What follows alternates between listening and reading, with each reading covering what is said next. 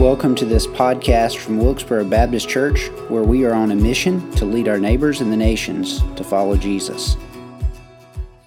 I'm going to do something a little different tonight in terms of what all we're going to accomplish. We are uh, we we finished what we needed to do in terms of the doctrine of revelation, and we're going to be moving to specifically deal with the doctrine of God. But given that we were having a church conference and there's some other things I wanted to give you some updates on, we're not going to dive into the doctrine of God tonight because I want to make sure to begin where we have sufficient time uh, to give to that first part of the study. So I'm going to give you some updates on where we've been with the conversation regarding elders at our church and that, that potential change in structure.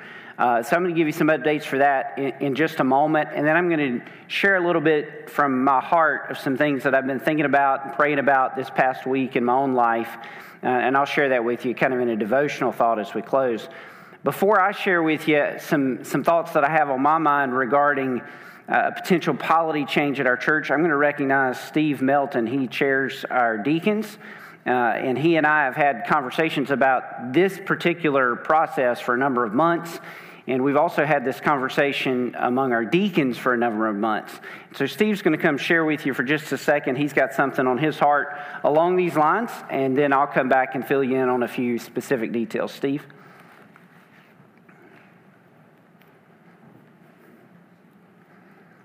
Pastor, and good evening again. I wanted to share, I asked the, the pastor for the opportunity to share with you the same comments that I shared in the deacons meeting a little over a month ago in March. Um, my personal thoughts on uh, a plurality of elders for our church.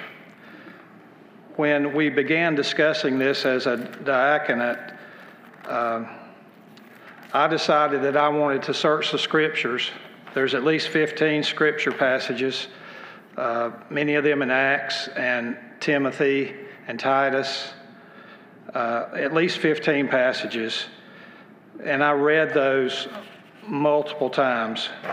And I read all the footnotes and studied the footnotes in my Bible. And since then, I have read two books on elders in, in, in churches and how, how they work and how it would work in our church. And after much prayer and seeking God's guidance, uh, I sincerely, sincerely believe that it would be. Uh, the better leadership structure for our church, a plurality of elders, would be a better leadership structure than what we currently have. I'd like to share some of those reasons with you, if I may. Number one, it's clearly biblical. You know, I, I read it multiple times, and it's clearly in the Bible that the early church had a plurality of elders, a number of elders, and uh, many of them were lay elders. Second reason is it's highly effective in the early church and how fast and how great the early church grew with that structure. The third point that comes to my mind is our church health long term. And when I speak of our church health, I'm talking beyond my generation and many years from now, 30 and 40 years from now. I really believe it would be the best structure for our church. And another thing I'd like to share with you is as, as deacon chairman, and many of you in this room have served as deacon chairman and you served as deacon officers. And we've, we've had that insight to the heavy weight of responsibility and the heavy burden of responsibility that our pastor shares and carries. And we've had little insights into that, and we don't know all the things that he knows, but the things that we do know, we know that there's a heavy weight of responsibility. And I really believe it would help to have others to share that burden and weight of responsibility in shepherding the flock. And the, the last reason is accountability. Uh, we have a pastor who has, has said to us recently that he wants to share the decision making he doesn't want to make all the decisions on his own. And this setup would ensure sharing decision making and leadership, and it would offer an opportunity for holding others accountable on a daily and weekly basis. Uh, we've had three lengthy discussions in the, in the deacons' meetings, and they've been wonderful discussions and been lots of great questions asked. And I can tell you that there is significant support for lay elders uh, as well as deacons, and a very close working relationship between the two. We had the opportunity, as our pastor mentioned, to spend half a day from 8 o'clock till noon on a Saturday with a visiting minister who has uh, elders in his church. And I think we asked him about every possible question we could ask him about how it worked, how they did things, uh, about what their working relationships were, about uh, lay elders versus pastors, what they did. And it was a wonderful exchange we had that day. And uh, it, this reassured me of what I'd already read and prayed about. So, in closing, I'd just like to say again that I support a plurality of elders as our leadership model. And I would like to ask each of you to continue to pray with me about uh, this change. It would require a change in our bylaws. And uh, I do believe this would greatly benefit our church in the long run. So thank you for this opportunity.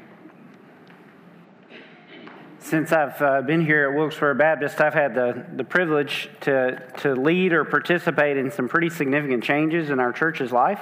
One you're sitting in. Uh, when I walked in the door, uh, the staff and the deacons handed me a committee that said, We're going to renovate the sanctuary. And I said, What? Um, you know, walking in the door. And uh, the church not only proved faithful in funding the renovation of the sanctuary, which is completely paid off, but it was a tremendously fruitful opportunity for me to work with some other church members in that process of change that has been very well received. In fact, uh, thinking back on it and looking at the pandemic, I'm not entirely sure what we would have done technologically in the pandemic without having a renovated sanctuary. You can look at Tad, ask Tad what, what that would have been like, and he doesn't even want to think about the, the difficulties in a previous technological format being able to pull off what we are able to pull off. So we're grateful for that. A few years after that, uh, we restated our mission uh, leading our neighbors in the nations to follow Jesus. And we have made sure that our programming and our focus and our emphasis is on making sure that we make disciples in all of our programs and in all of our windows. Uh, and then this process of leading us to a plurality of elders is another step, not only in that mission process, but in helping us be healthy as a congregation uh, for, for a long period of time. The pandemic is part of what brought this on in my own life, as I've shared with you in a sermon a few weeks back. I won't repeat all of that. I don't need to give all those reasons again. I would encourage you to go back and listen to that sermon in March if you'd like more of those specific details. But just the weight of all of the changes that took place, the need for adjustments, adjustments on a quick uh, turnaround, making sure that people were cared for, the variety of services that we have, and the variety of people in all the different directions uh, have led me to go back and look at what the scripture teaches about a plurality of elders. And I believe that the scripture is abundantly clear that churches shouldn't be led by a pastor or be led by deacons, or be led by uh, a finance committee, or be led by, and you fill in the blank. I, I think the Bible indicates that a plurality of elders is the practice for biblical leadership in the life of the church. And so I spent, I've spent about a year, or about 18 months really, having conversations with deacons about this. Talked last year with Randy Whittington and with Dustin Deal, and talked last year with Steve Melton, talked with some of our previous deacon chairmen last year. And we began having these conversations and thinking about what is next. We had these conversations in deacons' meetings because that's the current structure and model for any kind of decision making. Uh, change happening in our church works through the deacons and then comes back through the congregation. So we've had all of those convers- uh, we've had a lot of those conversations. The workshop was hosted by Garrett Kell. Uh, his wife Carrie grew up in our church. Garrett pastors Del Ray Baptist outside of Alexandria, Virginia. He leads the church with a plurality of elders, and he offered some suggestions and a model that doesn't fit our church exactly, but offers some ideas and subject, some suggestions that I think we're going to look at what happens next. Some of you, after hearing me preach, have talked with me about this. You've asked questions. You've read some of the material I've shared. And I just want to make myself available. Any of you that have any questions about any change that we're considering making, I'm happy to go to lunch with you, to get a cup of coffee with you, to meet with you in my office, answer any questions or concerns, because the reality is we've not done it this way this particular way before. Even though our history at Wilkesboro Baptist started with a plurality of elders all the way back in 1880, uh, it wasn't too long after that that our structure essentially became the Baptistic model of a senior pastor and a deacon board or a diaconate, uh, and, and that's pretty much the structure that we've had since then. So I'm happy to talk with you about any potential changes that we'll make. What does that mean? What does that look like? Try to answer any questions that you may have. What does that look like? Where do we go from here? Well, the reality is, before we could do anything differently, our bylaws need to be revised. And so the, the process for any change that we would make would be in a revision of bylaws. So, what I've recommended that we do is I work with the Spiritual Emphasis Committee of the deacons, which is Lee Bentley, who served as a previous deacon chair. Uh, John Snyder is on that committee as well as Mac McGinnis is on that committee. I've asked that committee, the Spiritual Emphasis Committee, along with Deacon Chair Steve Melton and Finance Chair James Sullivan, to work with me in revising our church bylaws to reflect what a plurality of elders would look like in the life of Wilkesboro Baptist Church.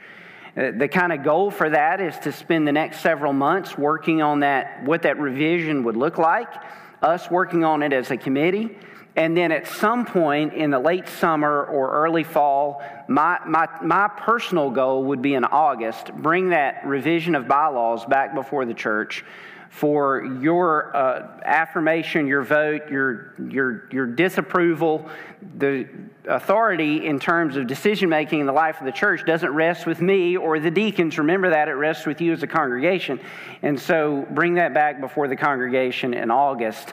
And that particular revision of bylaws would lay out the specifics of the nomination process for elders, etc., and, and those details. Uh, all those details have not been worked out. I can give you some ideas, some things we're thinking about, but we haven't put it down on paper to say this is exactly what it does look like. If you have more questions and would like some more specifics, let me give you a couple of ways to get at those. For the, about the last six weeks or so, I've taken the, the message that I present to you in the beacon and I've put it on a blog post on my personal blog, website, chrishefner.org.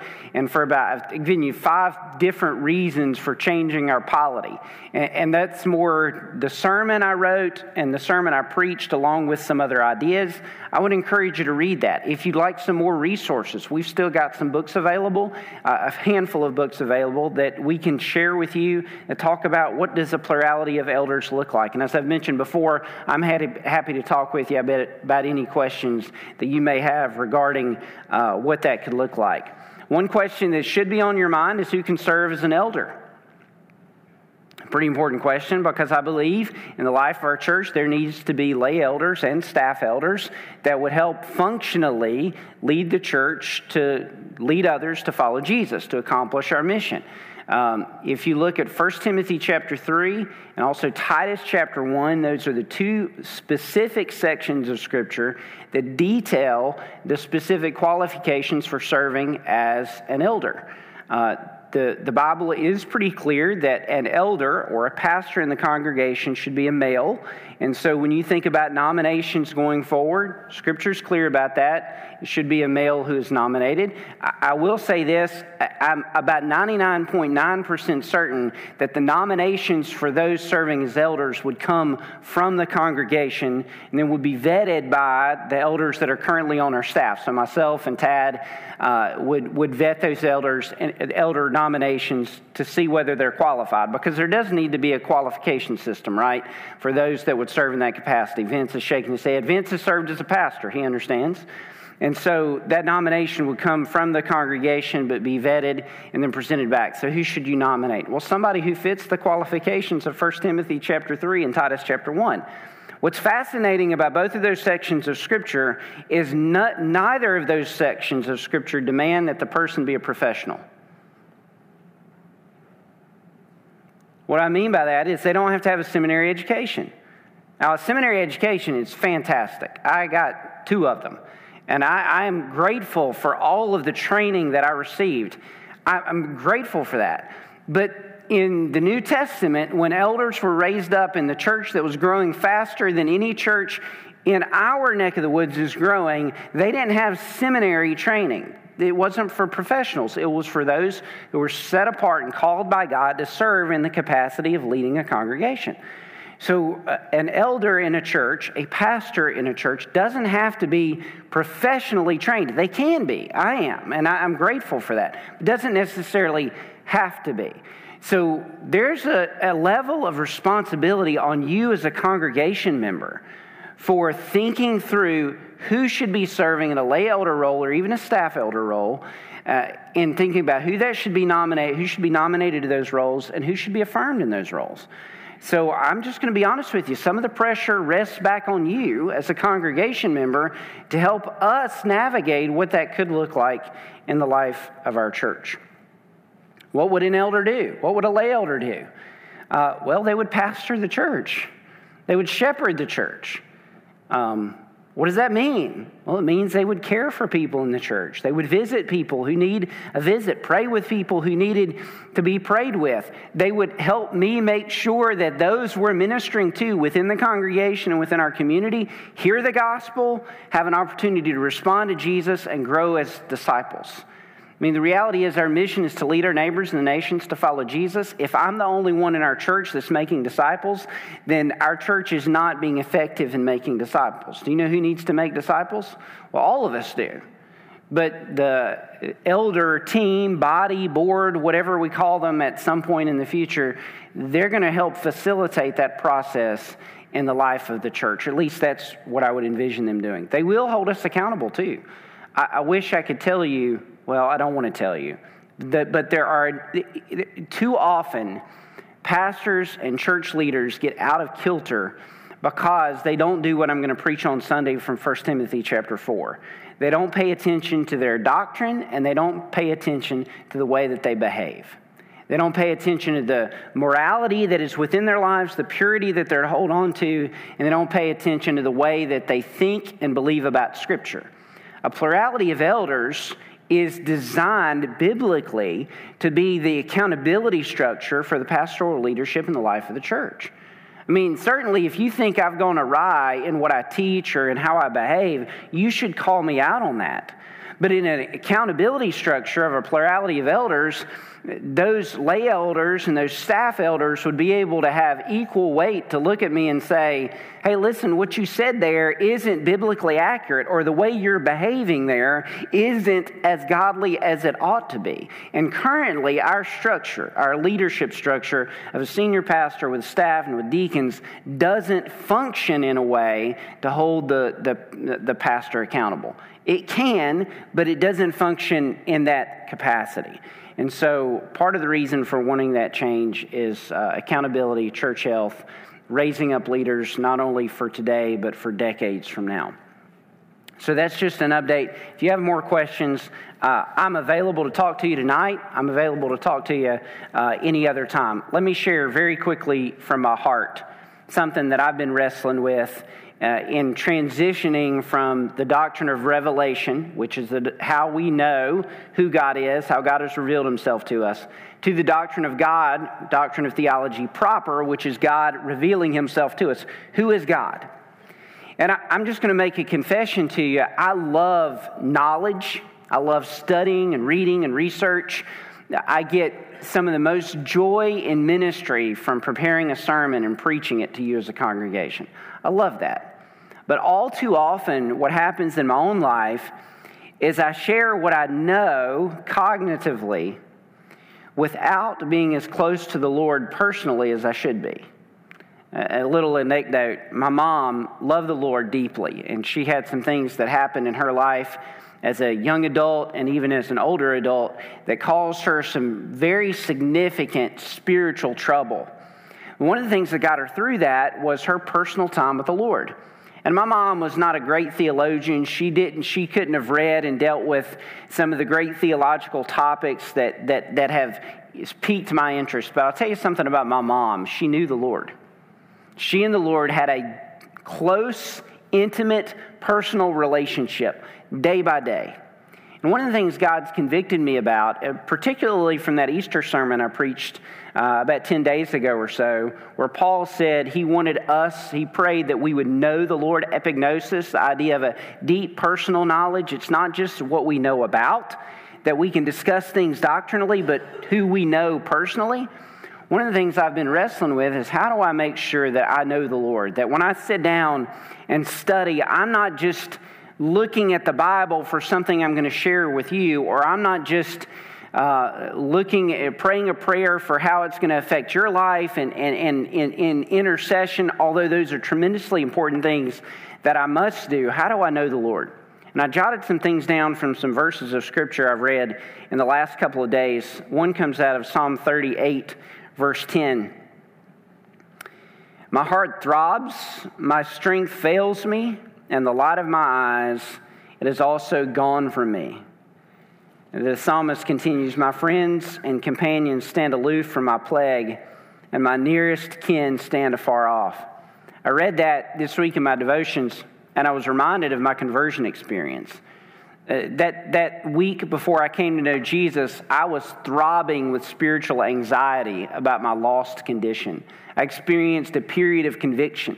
As I read that, it's a reminder to me in reading Scripture that God knows me, knew where I was, and He points out to us in the pages of Scripture things that He wants us to know about Himself. In chapter 39, verses 4 and 5.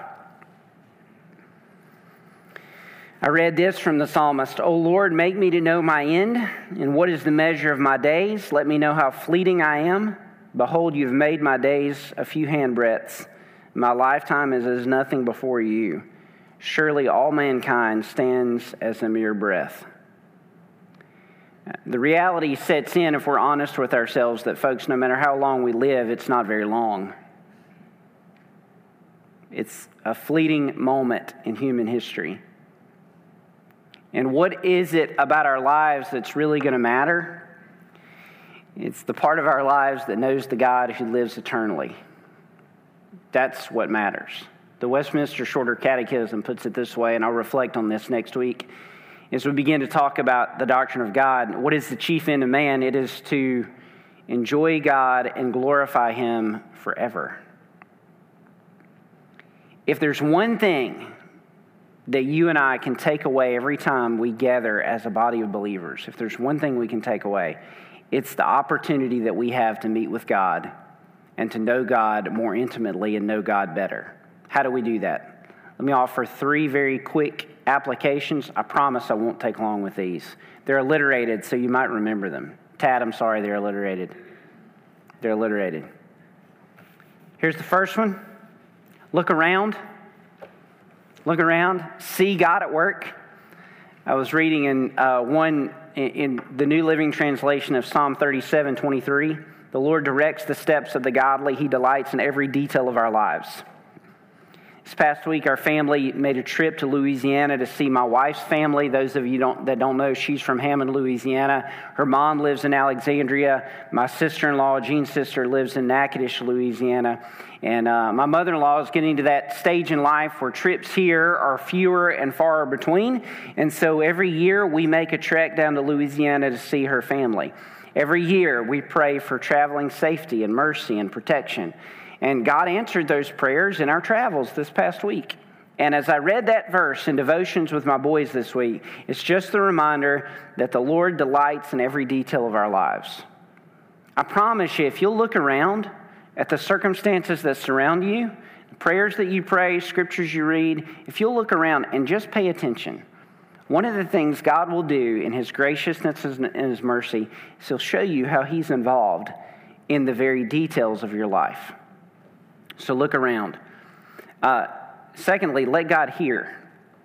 That means pray. If you want to know God more, pray that you'll know God more. If there's something going on in your life that's not as it ought to be, pray. Let God know. Do you know what God delights in? He delights in the prayers of his people. So talk to God about what's going on. And then finally, listen.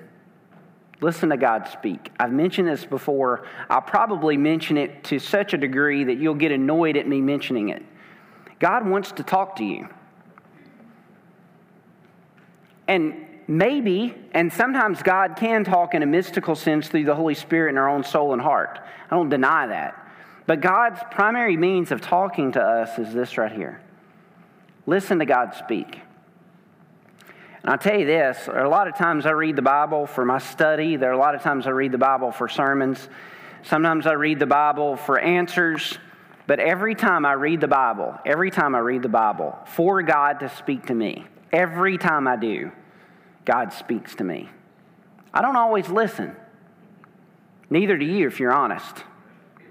But you know what? When we read the Bible as if God is talking directly to us, that's how we know God. That's the means by which we can know God better, more accurately, more certainly, and certainly the means by which we can hear God speak to us and give us direction and insight and guidance. I'm going to belabor that point in the coming weeks as we talk about the doctrine of God. How do we know God? Well, we know God based on what He's told us in Scripture about Himself. Um, you got it easy tonight. You got my heart. Next week, we're going to talk about the interplay between theology and philosophy. And so I want you to bring your thinking caps next week. I'm going to give you some definitions of some things that do interact with one another. And then we're going to see what the Bible has to say about who God is. And we could spend every Wednesday night for the rest of your life and my life, and we will not exhaust the doctrine of God. So we are going to cut it off after a few weeks. We're going to spend several weeks on it, cover the things that I think are most important for us to deal with in our own church context and congregation. But I just want you to know we're going to begin that next Wednesday night.